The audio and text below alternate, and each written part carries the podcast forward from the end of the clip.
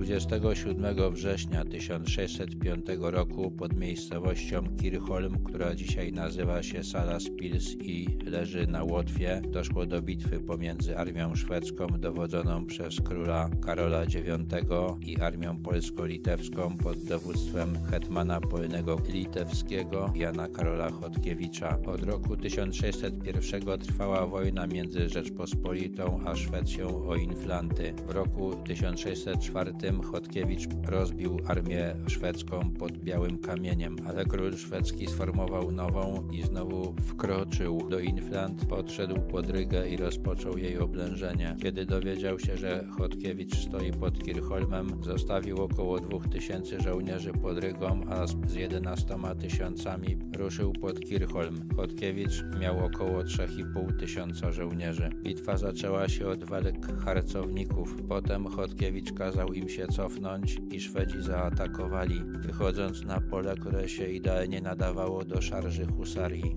Kiedy pierwszy rzut Szwedów oddalił się od drugiego tak, że tamten nie mógł mu pomóc, husaria uderzyła. Po rozbiciu pierwszego rzutu uciekinierzy pomieszali następne i husaria rozbijała je po kolei. Zasadnicza walka trwała prawdopodobnie najwyżej pół godziny. Potem żołnierze szwedzcy rzucili się do ucieczki. Polska jazda ścigała ich i zabiła wielu. Wielu też potopiło się w rzece. Zginęli niemal wszyscy szwedzcy dowódcy. Król Karol IX uratował się tylko dlatego, że Henryk Wrede odstąpił mu swojego konia, sam zginął. Z zachowanych spisów strat 30 szwedzkich oddziałów wynika, że zginęło w nich 3854 ludzi. Zapewne straty w pozostałych 34 oddziałach były podobne, czyli zginęło około 8 tysięcy szwedzkich żołnierzy. W wojskach Chodkiewicza było około 100 zabitych, w tym 13 husarzy. W historii wojen trudno wskazać drugą bitwę, w której trzykrotnie liczniejsza armia zostałaby pobita z takimi stratami.